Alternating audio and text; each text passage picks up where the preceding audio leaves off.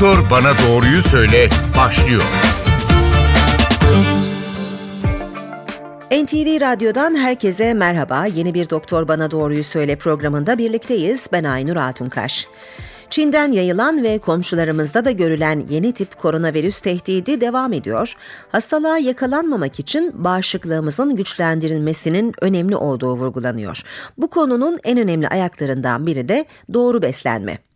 Uzunca bir süredir herkes birbirine iyi ama ne yiyeceğiz diye soruyor. Katkılı gıdalar, pestisitli sebzeler, işlenmiş etler, içinde süt olmayan süt ürünleri derken gerçekten de ne yiyeceğimizi şaşırmış durumdayız.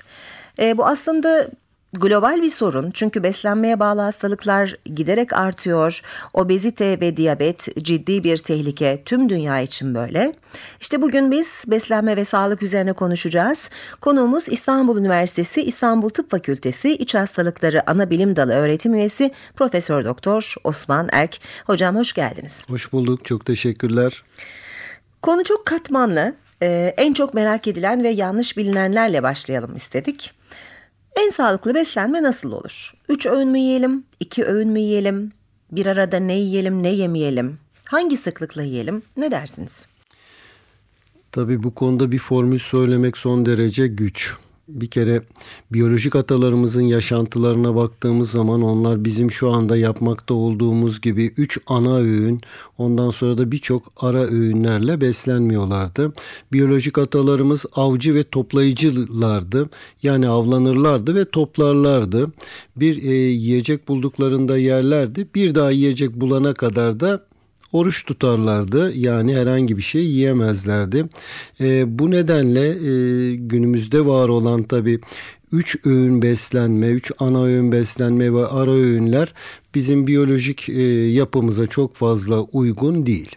Peki yıllar geçtikçe anatomimiz buna uygun elverişli hale gelmiş olabilir mi? Böyle bir gerçeklik var mı? Yani üç öğün e, beslenmenin şu e, şu aşamada bir iki üç yüzlü yüzyıllık bir e, süresi var. Yani hmm. daha önce insanlar özellikle bizim coğrafyamızda işte Anadolu, işte Orta Doğu, e, diğer ülkelerde genelde tek öğün yemişler. E, işte bütün gün çalışmışlar. Akşamda hem dinlenmek için hem vücutlarını onarmak için hem de günlük yapmış oldukları işleri kutsamak için güzel bir akşam ziyafeti çekmişler kendilerine.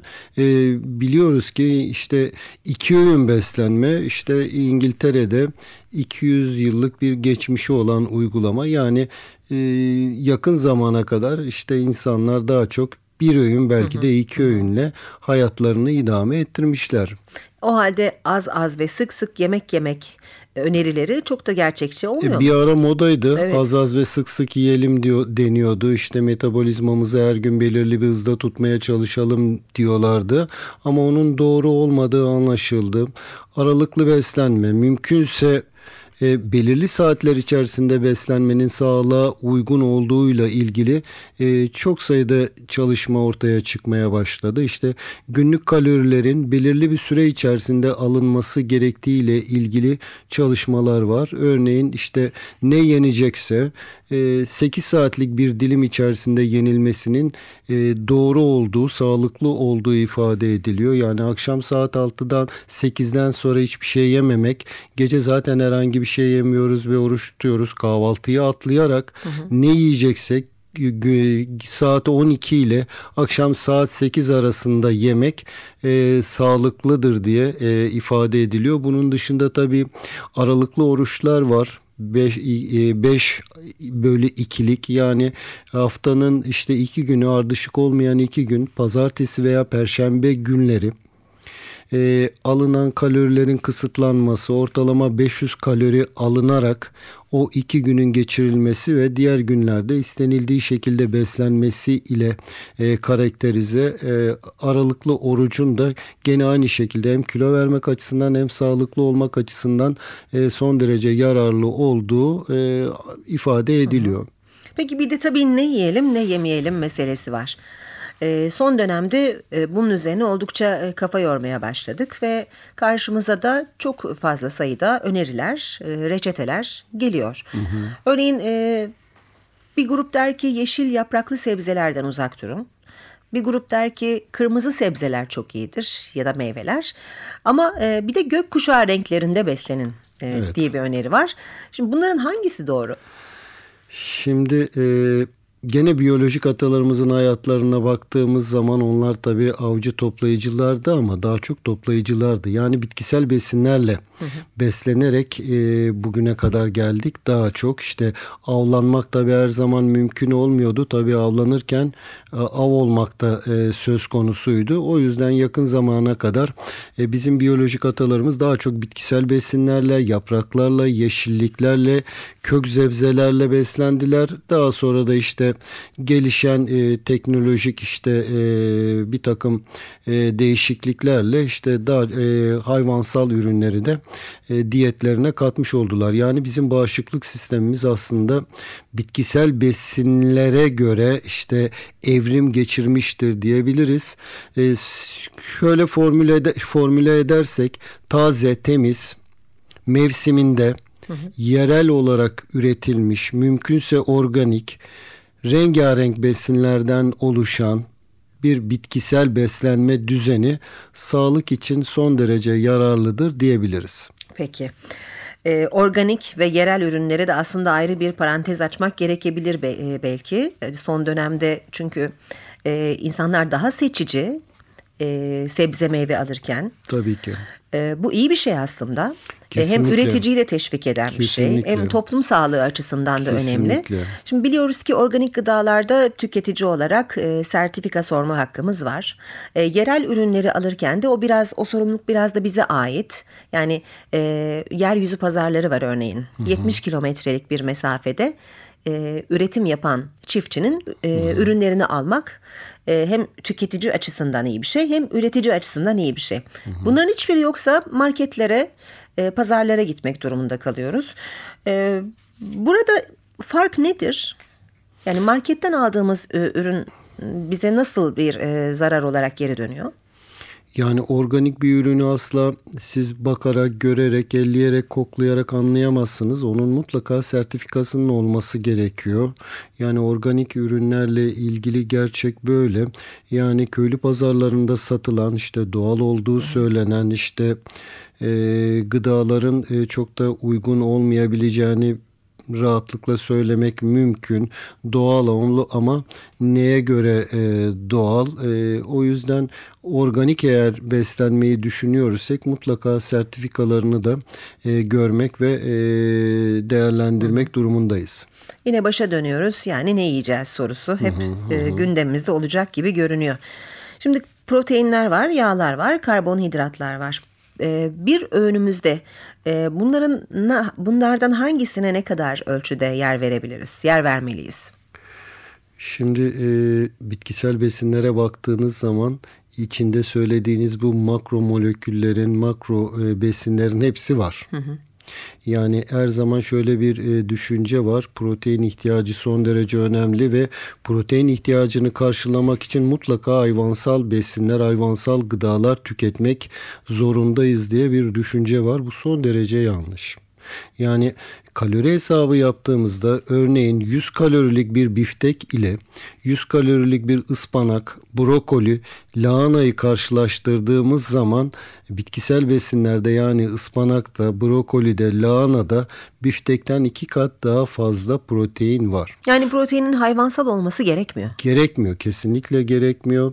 E, çünkü yani biz aslında hayvansal gıdaları yediğimizde ne yapmış oluyoruz? Hayvan e, bitkisel ürünleri hayvanlar aracılığıyla tüketmiş oluyoruz. Yani besin zincirine baktığımızda en altta bitkisel besinler var, sonra hayvanlar var, ondan sonra da insanlar var.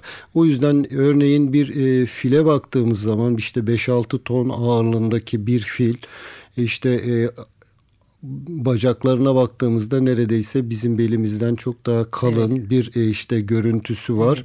Evet. E, film beslenmesini incelediğimiz zaman ise onun sadece ve sadece yeşilliklerle, bitkisel besinlerle beslendiğini biliyoruz. Yani ihtiyacı olan proteinleri ve kalsiyumu aslında yeşilliklerden ve bitkisel besinlerden rahatlıkla e, karşılamış oluyor. Yani süte de baktığınız zaman, süt ürünlerine de baktığınız zaman aslında onların ana e, deposu, ana kaynağı bitkisel besinlerdir. Bitkisel besinleri hayvanlar yer, işte vücuduna geçer. Oradan işte süt bezlerinde süt olur ve daha sonra da bu değerlendirilir. Yani aslında insanın ihtiyacı olan e, her türlü makro besin ve mikro besinler yani vitaminler, mineraller, antioksidan maddeler, fitokimyasallar, antikanserojen maddelerin hepsinin sağlıklı, taze e, bitkisel besinlerde olduğunu rahatlıkla söyleyebiliriz. Temel gıdamız e, sebzeler, meyveler. Kesinlikle. Kesinlikle. gibi düşünüyoruz evet kesinlikle, algılıyoruz. Kesinlikle. Ee, vegan beslenme aslında çok doğru gibi geliyor bu durumda değil mi? Yani yapılabilirse vegan beslenme tabii ki onu uygulamak son derece zor. Eğer o da onda da bir takım kurallara uyulursa e, o beslenmenin hem kişi sağlığı açısından hem de e, doğa açısından son derece yararlı olduğunu söyleyebiliriz. Tabi vegan beslenme dediğiniz zaman sizin ne yemeyeceğiniz anlaşılır. Ne yiyeceğinizle ilgili herhangi bir kural yoktur. Örneğin işte e, bira içerek işte patates kızartması yiyerek vegan beslenmeye uygun e, bir e, tavır içerisinde olabilirsiniz ama orada da bir takım kurallara dikkat ederek iş, işlenmiş gıdalardan uzak durarak bol yağlı gıdalardan işte e, karbonhidratlı gıdalardan uzak durarak sağlıklı olmak tabii ki mümkün. Peki e, ben e, bu yağ konusuna da ayrıca yer vermek istiyorum. Trans yağ, işlenmiş yağ doymuş yağ e, ne demektir ve neden zararlıdır? Şimdi e, trans yağ doğada olmayan yağlardan bir tanesi. İnsan eliyle laboratuvarlarda üretilen e, yağlardan bir tanesi. Bitkisel yağ kaynaklarımız var. İşte mısır yağı, soya yağı, kanola yağı, ayçiçeği yağı, safran yağı gibi hı hı. yağlar e, buna palm yağını da e, katabiliriz. Bu yağlar yüksek basınç ve yüksek ısı altında işletilerek trans yağlar elde edilir. Yani yağ kaynaklara, bitkisel yağ kaynaklarına yüksek basınç ve yüksek sıcaklık e, ilave edilerek trans yağlar elde edilir. Demir, daha önce de ifade etmiş olduğum gibi doğada böyle bir yağ türü yok. Dolayısıyla insan vücuduna son derece yabancı ve insanın metabolize e, edemediği yağlardan bir tanesi. O halde yine zeytinyağına ayrıca vurgu yapmak gerekir. Evet. evet. Peki zeytinyağı faydalı diye de bol e, tüketirsek bu da yağlanmaya sebep olmaz mı? Kesinlikle yani e, şimdi e, FDA'in e, önerisi günde 24 gram zeytinyağı, soğuk sıkım zeytinyağı sağlık açısından yararlıdır diyor. 24 gram mı? 24 gram yani 2 yemek kaşığı. 2 yemek kaşığı zeytinyağı, soğuk sıkım zeytinyağı sağlık açısından yararlıdır. Tabi e, diğer doymuş yağ kaynaklarından kısıtlama yaparak e, bunu e, elde etmeniz lazım. Yani da bazılarının ifade ettiği gibi sağlıklı olmak için işte bir fincan zeytinyağı içelim e, gibi bir şey e, doğru bir öneri değil. Çünkü zeytinyağının içerisine baktığımız zaman içerisinde %14 kadar da doymuş yağ olduğunu görüyoruz. Yani zeytinyağının içerisinde sadece işte bizim omega 9 diye adlandırdığımız e, tekli doymamış yağ asitleri değil, aynı zamanda çoklu doymuş yağ asitleri ve e, doymuş yağ da var. Doymuş yağların da belirli miktarlardan sonra sağlık açısından zararlı olduğunu biliyoruz. Peki e, bu arada hatırlatalım dinleyenlerimize bugün beslenme ve sağlık üzerine konuşuyoruz. Konuğumuz İstanbul Üniversitesi İstanbul Tıp Fakültesi İç Hastalıkları Ana Bilim Dalı öğretim üyesi Profesör Doktor Osman Erk. E, bir de yemek yiyiş şeklimiz var. Kimileri hızlı, kimileri yavaş yer. Kimileri ritüel e, şeklinde o sofrada uzun saatler boyunca kalmayı sever. Kimileri de ayaküstü atıştırır. E, hangisi zararlı, hangisi faydalı? Ne dersiniz? Bir kere ayaküstü atıştırmak son derece zararlı. Zaten fast food alışkanlığı onu çağrıştırıyor. Şu anda dünyadaki beslenme düzeni de daha çok böyle zevk alma, haz alma ve çok çabuk tüketmeye dayalı olarak gelişmeye başladı. E, bu da tabii insanlara e, obezite olarak ve obeziteden kaynak kaynaklanan birçok hastalık olarak geri dönüyor. Bence çok iyi çiğnenmeli yiyecekler ve mümkünse e, yavaş yavaş yenilmeye çalışılmalı. Çünkü e, sindirim ağızdan başlar, tükrükten başlar. Tükrükle mutlaka gıdaların temas etmesi lazım. Ondan sonra gıdaların küçük küçük parçalara ayrılması lazım ve ondan sonra ve mide bağırsak sisteminin e, devreye girmesi lazım. Yani yavaş yavaş yemeği alışkanlık haline getirmek lazım. Tabii neyi e, ne zaman yiyeceğimiz çok önemli. Bir de biliyorsunuz bizim artık e, yiyeceklerimizde neredeyse her şey var. Birbiriyle uyumlu olmadığı düşünülen hı hı. gıdaları da bir arada tüketmeye devam ediyoruz. E, besinlerin e, bir arada yenmemesi gereken besinler var. Çok uzun zamandır aslında bunlara dikkat edilmiş. Mesela, Neler mesela? hayvansal mesela hayvansal gıdalarla fazla miktarda nişasta içeren gıdaların bir arada tüketilmemesi gibi. Beyaz ekmekle mesela köfte gibi mi? Onun gibi evet yani yani bu, hamburgeri burada tarif evet, ediyoruz. aslında aslında hamburgeri tarif ediyoruz ama yani bakın eski ayette bile bu beslenme tarzı ile ilgili öğütler var. Orada e, Musa'ya şöyle söyleniyor işte yanınızdaki insanlara deyiniz ki işte akşamları e, midenizi etle doldurunuz sabah işte sadece ekmek yiyiniz gibi. Hı hı. Gene aynı zamanda e, hayvansal gıdaların da bir arada tüketilmemesi düş, e, tavsiye ediliyor. Yani hayvansal gıdalara baktığımız zaman onların içerisinde ne var? Et var, süt var, yoğurt var, yumurta var, balık var. Bunların da aynı öğünde e, tüketilmemesinin sağlık açısından daha doğru olacağı ifade ediliyor. Ama bu çok Zef yaptığımız, sık yaptığımız bir evet, yanlış. Evet, meyvelerin her zaman e, ara öğün olarak tüketilmesi veya kahvaltıdan önce tüketilmesi, mutlaka tek e, tek başına tüketilmesiyle ilgili de e, öneriler var. Yani çok fazla yağlı ve şekerli yiyecekler diğer besinlerin emilimini, midede sindirimini güçleştirdiği için gene bunlara da çok e, dikkat etmek lazım. Ama maalesef biz işte her türlü gıdayı bir arada e, tüketmeye devam ediyoruz. Onun da tabii karşılığı sağlık açısından olumsuz sonuçlar olarak bize dönmüş oluyor. Şimdi dediniz ya bir e, öğünde birkaç tane hayvansal gıdayı aynı anda yemeyelim diye. Yemiyor. Örneğin e, protein diyeti yaptığımızı varsayalım. Kıymalı yumurta e, yapalım. Bu aslında çok uygun olmadı. Yumurta doğru değil, ve et değil mi? çok uygun olmadı. Gerçekten uygun olmadı.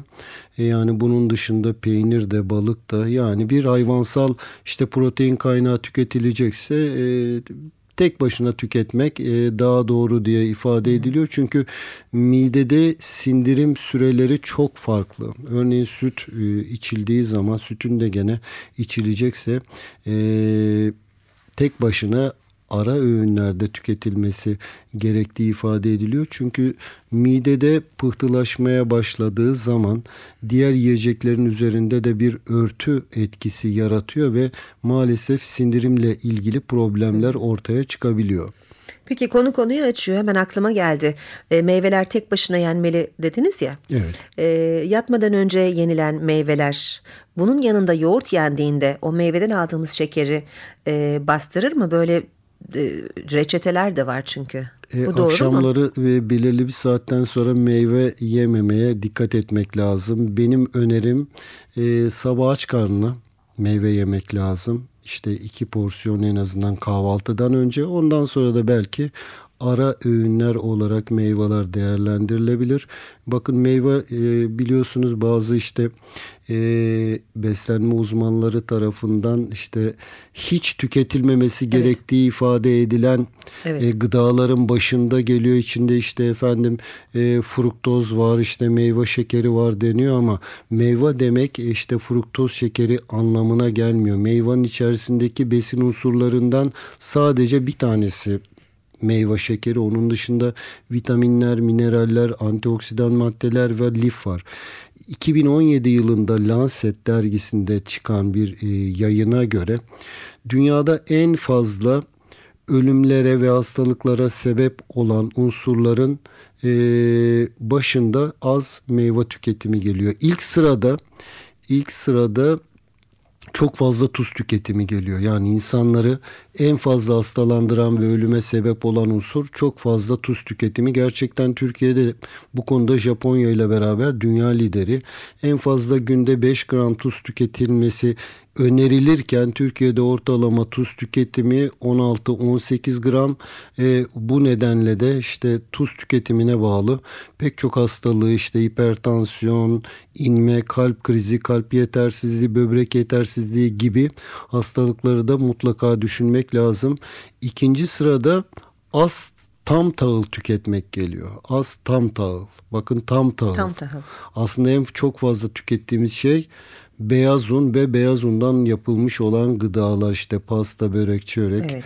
pastane ürünleri, bisküvi, kek de dahil olmak üzere maalesef biz tam tahıl tüketmiyoruz. Bu en önemli işte hastalık ve e, ölüm nedenleri olarak e, ifade ediliyor. Üçüncü sırada da az meyve tüketimi var gerçekten. Ondan sonra az kuru yemiş tüketimi yani fındık, fıstık, ceviz, badem gibi. Daha sonra işte az zebze tüketimi geliyor. Böyle e, sıralanıyor. Yani bitkisel besinlerin dengesiz ve az tüketilmesiyle e, pek çok hastalığın ve ölümlerin e, ortaya çıktığı bu Aha. yayında da e, gösterilmiş bir kez daha. Peki, e, sarımsak, soğan gibi sebzelerin çok yararlı olduğunu biliyoruz. Kesinlikle. Şimdi Bakın, bu yarar nereden kesinlikle. geliyor? Vücutta ne yapar bu sarımsak? Hakikaten mucize mi? Bakın mucize besin diye bir şey yok. Mucize beslenme tarzı ve besinler var.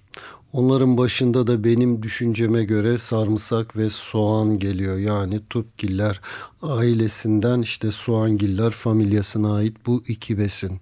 Bakın şimdi bir pancar yediğinizde biliyorsunuz pancar kırmızı renkli evet. değil mi bir e, işte e, gıda maddesi. Yediğiniz zaman pancar emilir vücuttan.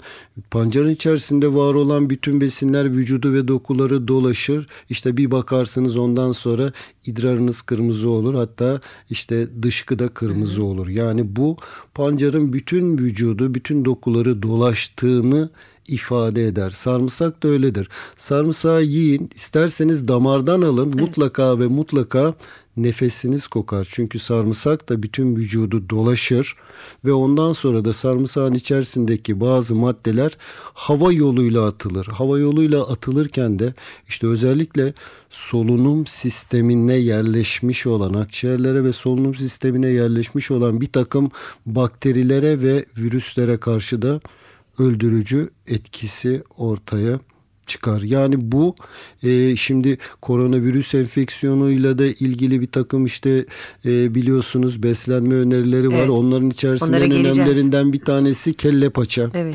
Bu kesinlikle doğru değil. Bunu e, Türkiye'de ilk defa ben ifade ettim. Ondan sonra da bu heyet de yani bu e, Sağlık Bakanlığı'nın oluşturduğu komite de bunu ifade etti. Kelle paçanın olsa olsa vücut bağışıklık sistemi üzerinde olumsuz etkileri söz konusu olur. Çünkü kelle paça olumsuz olumsuz. E, kelle paça sağlığa yararlıdır diye söyleyebilirsiniz. Bunun mekanizmalarını da mutlaka söylemek zorundasınız. Yani içinde neler vasıtasıyla sağlığa ve bağışıklık sistemine iyi gelir bunu da ifade etmek zorundasınız. Yani kelle paçaya baktığımız zaman bir sakata türünü içerisinde ne var? Bol miktarda doymuş yağ var. Ne var? Kolesterol var hayvansal protein var ve aynı zamanda hayvanın bütün hayatı boyunca vücudunda biriktirdiği toksinler var. Şimdi böyle bir besin maddesinin bağışıklık sistemi açısından olumlu etkileri olacağı kesinlikle ama kesinlikle söylenemez. Bir kere bu son derece net.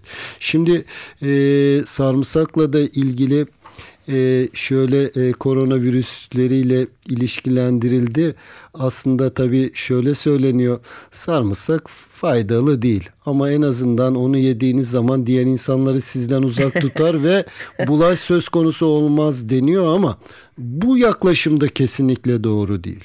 Yani sarımsak ve soğan bakın yani buzdolabı yokken dünyada insanlar besinlerini işte sarımsakla, soğanla ve baharatlarla saklamışlar evet. yıllarca ve aynı zamanda biz sarımsağın brokolinin aynı zamanda yeşil lahananın e, dutsu meyvelerin e, bağışıklık sistemini desteklediğiyle ilgili pek çok yayına sahibiz. Yani pek çok bilimsel yayın ve kanıt var. Mesela egzersiz bağışıklık sistemini hiç para ödemeden e, üst düzeye tut, tutan e, önemli sağlık e, sağlıklı işte yaşam tarzlarından bir tanesi. Çünkü biliyoruz ki yani egzersiz yapmış, yaptığınız zaman vücudunuzdaki işte doğal öldürücü hücrelerin sayısı artıyor ağzınızda işte sizin e, sizi mikroplardan, virüslerden, bakterilerden e, koruyacak olan tükrükteki ve solunum yollarındaki bizim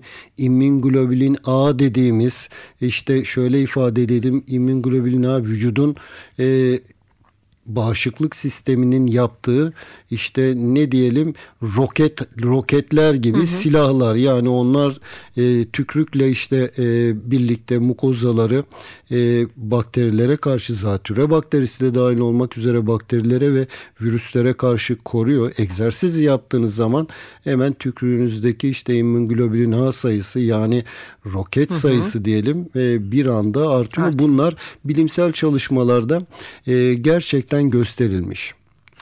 E, soğan da mı aynı şekilde sarımsakla? Soğan da aynı şekilde aynı pırasa da bu grubun üyesi e, ve brokoli.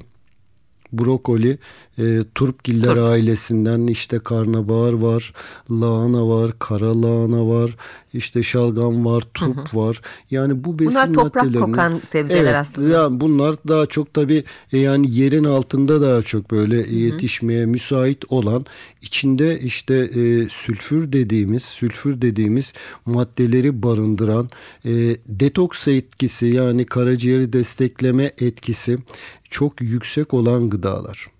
Peki e, işlenmiş ambalajlı gıdalar hayatımızda çok fazla. Ne yazık ki çocukları bile çok uzak tutamıyoruz bu gıdalardan. Hı hı. E, bunlarda ne var da bu kadar zararlı?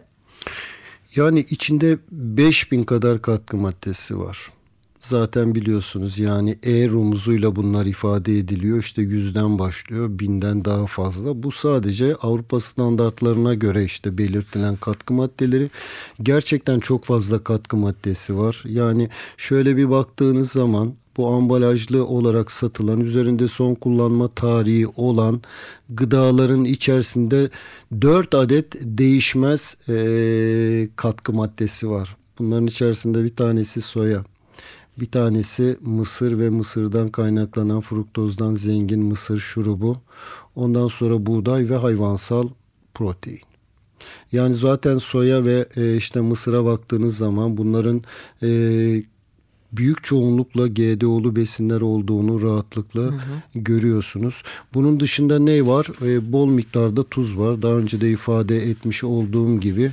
İşte e, şeker var. Fruktozdan zengin mısır şurubu veya işte pancardan, şeker kamışından elde edilen e, şeker var ve diğer pek çok katkı maddesi var ki işte bazıları aroma vermek üzere, lezzet vermek üzere katılıyor. Mesela monosodyum, glutamat gibi. Bazıları işte e, stabilizatör olarak kullanılıyor. Yağ ve işte e, suyun bir arada birbirinin içinde e, erimesini işte sağlayan maddeler bunlar. Emülgatör diyoruz bunlara. E, bütün bunların hepsini bir arada değerlendirdiğimiz zaman e, sağlık açısından hiç de olumlu etkiler ortaya çıkmıyor. Bir kişi ortalama bir yılda 5 kilo kadar katkı maddesi tüketmiş oluyor.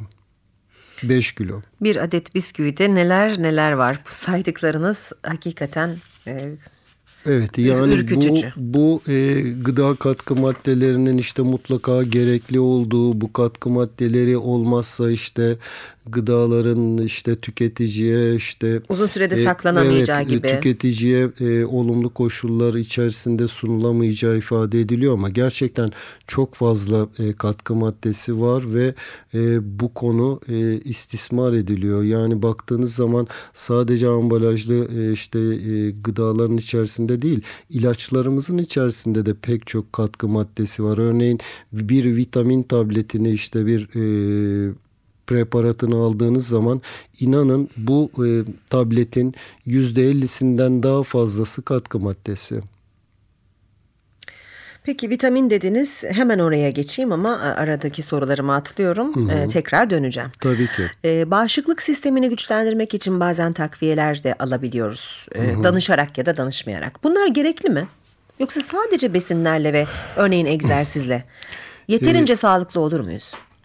Bir, bu soruya cevap vermek çok güç. Yani bir takım besin eksiklikleri e, yaşadığımız biliniyor. Yani Amerika Birleşik Devletleri'nde, Fransa'da, Almanya'da ya da insanların e, gündelik tüketmekte oldukları gıdalara bakıldığında on vitamin ve mineraller açısından, lif açısından ve diğer fito besinler açısından bütün e, diyetlerin eksik olduğu görülmüş. Yani yapılan çalışmalarda insanların çok büyük bir çoğunluğunda vitamin ve mineral eksiklikleri olduğu görülmüş. Neredeyse yüzde yüz. O yüzden e, bir e, takviye, vitamin almak gerekir mi? Bu e, çok önemli bir soru ama e, yanıtlanması son derece zor sorulardan bir tanesi. Çünkü hangi vitamin? Evet. Yani bağımsız kuruluşlar tarafından denetlenmiş, üzerinde sertifikası olan bir ürün tabii tercih edilir her zaman ama böyle ürünleri bulmak da e, çok zor. Tanınmış firmaların ürünlerinin bile bu konuda yetersiz olduğunu biz biliyoruz. Mutlaka e, doğal besleneceğiz tabii. Fizik egzersiz yapacağız. Stresten uzak durmaya çalışacağız. Sigara, alkol, uyuşturucu gibi işte bir takım bağımlılık yapıcı şeylerden uzak duracağız. E, beslenmeden bahsediyoruz her zaman egzersiz yapacağız tabii ama iki çok önemli unsur var ki biz onları her zaman göz ardı ediyoruz. Neredeyse yok farz ediyoruz. Hep sağlıklı yaşam dediğimiz zaman aklımıza gelen tek şey sağlıklı beslenme. Halbuki çok daha önemli iki tane önemli unsur var. Birincisi hava, havanın hı hı. kalitesi. İkincisi de sağlıklı ve yeterli su. Yani biz besin maddelerinden bir takım vücudumuza ihtiyacımız olan vitaminleri, mineralleri, elementleri alıyoruz. Ama inanın sudan da vücudumuza gerekli olan pek çok elementi alıyoruz. Ve aynı zamanda havanın da bu şekilde fonksiyonları var. Yani sağlıklı su ve hava e, işte almadan sadece sağlıklı beslenerek de e, çok sağlıklı olunamaz. Ee, koronavirüs gündemde ee, henüz tedavisi yok. Çalışmalar devam ediyor ama biz bu arada e, korunmak için bağışıklık sistemini sistemimizi e, güçlendirebiliriz. Hı hı. E, aslında program boyunca bize anlattınız. E, bir bir şeyler oluştu kafamızda açıkçası. Tabii ki. Tabii ki. E, ama şimdi e, bir kez daha soralım ve altını e, çizelim istiyorum. Hı hı. Biz kuvvetli olursak e, sadece koronavirüs değil birçok hastalıktan zaten e, korunmuş, uzak Kesinlikle. durmuş olacağız. Kesinlikle. E, ne yapalım hocam?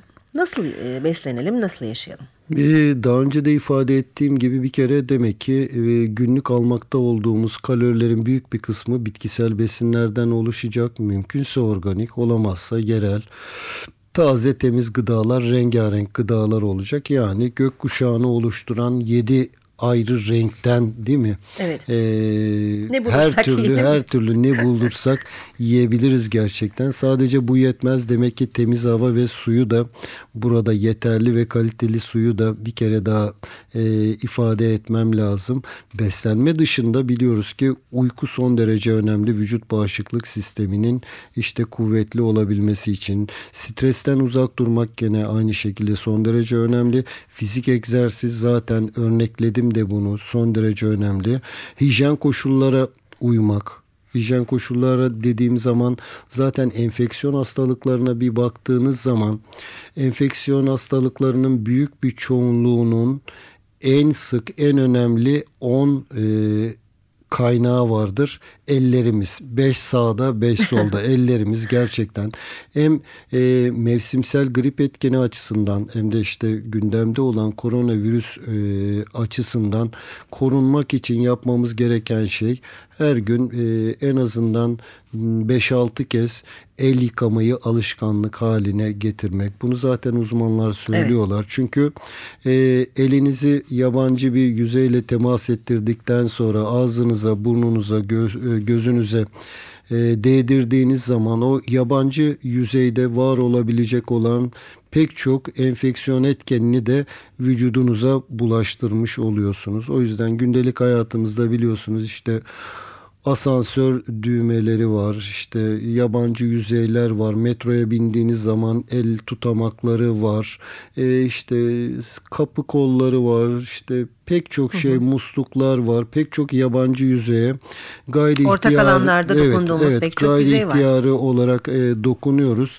Bu yabancı yüzeylere dokunduktan sonra e, el yıkamayı bir alışkanlık haline getirmemiz lazım. Bu en mevsimsel grip etkeni açısından son derece önemli. Bakın yani aşının gripte koruyuculuğu yüzde 60-70 denir ama inanın e, el yıkamak gibi basit bir önlemin bile koruyuculuğu yüzde 30-40'tır. Yani neredeyse aşılanmaya benzer şekilde aşılanmaya yakın şekilde e, yararlı hı hı. olabilen uygulamalardan e, bir tanesi. İhmal e, etmeyelim. Kesinlikle ihmal etmeyelim ve bunun dışında e, söylemiş olduğum gibi hijyen koşulları her e, aşamada hı hı e, yapmaya çalışalım. Özellikle hasta olan kişilerden mümkünse uzak durmaya çalışalım. Çok tartışılıyor bu maskeler. Koruyucu mu?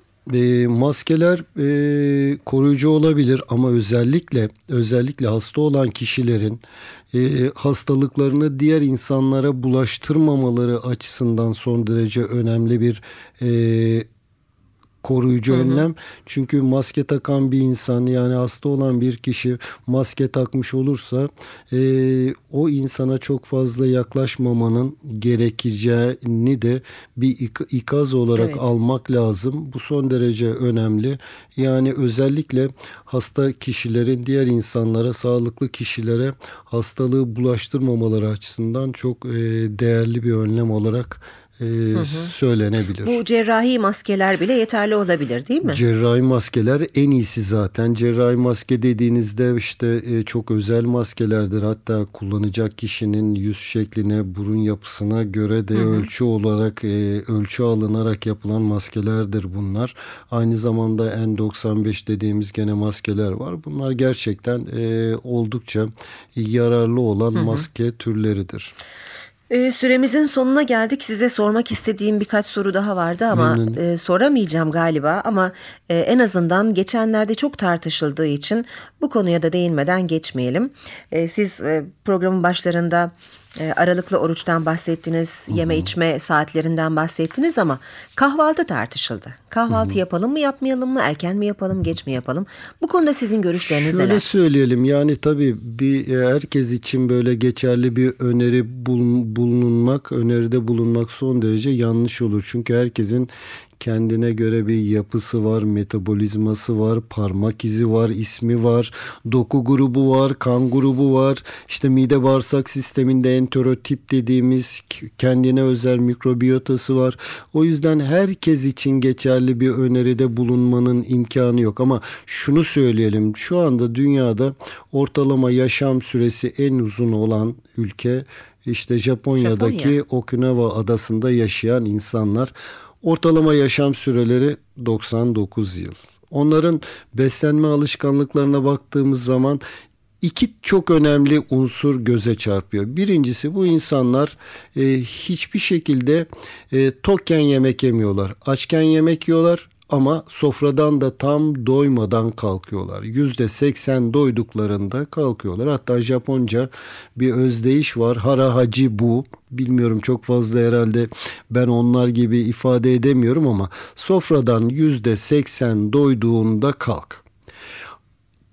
Tok e, e, tok isen asla sofraya oturma. Aç isen otur. Yani şimdi biz e, bizim gündelik hayatta e, yaptığımıza baktığımız zaman aç olalım olmayalım kahvaltı bizim için bir ritüeldir, evet. bir gerekliliktir. Evet. Bence aç değilsek kahvaltı yapmayalım. Kahvaltı yapmayalım değil, hiçbir yemeği Yeme yemeyelim. yemeyelim. Bir de biz e, susuzluk hissiyle açlığı karıştırıyoruz. Genelde insanların %70-75'inde susuzluk durumu söz konusu. Yani yeterli ve kaliteli su içmiyoruz. Susama hissi ortaya çıktığında biz bunu vücut olarak, organizma olarak açlıkla karıştırıyoruz ve susadığımız halde yemek, Yemek yiyoruz. yiyoruz. Bu da bize obezite olarak dönüyor. Yani kahvaltı yapmak kesinlikle şart değil. Ee, aç değilsek hiçbir öğünü yemek şart değil. Bu şekilde değerlendirmek herhalde doğru olur. Aslında yemek yemenin hazla da çok yakın bir ilişkisi var. Bazen e, yediğimiz şey o kadar güzel olabiliyor ki o tat ağzımızda biraz daha kalsın diye doyduğumuz halde yemek yemeye de devam ediyoruz. Belki bu alışkanlıkları biraz gözden geçirsek daha sağlıklı olacağız Kesinlikle, gibi. Kesinlikle. Çok teşekkür ediyoruz programımıza Ben konuk teşekkür olduğunuz ederim. için.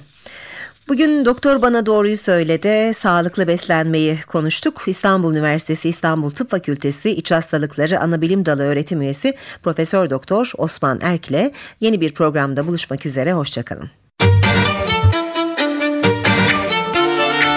Doktor bana doğruyu söyle.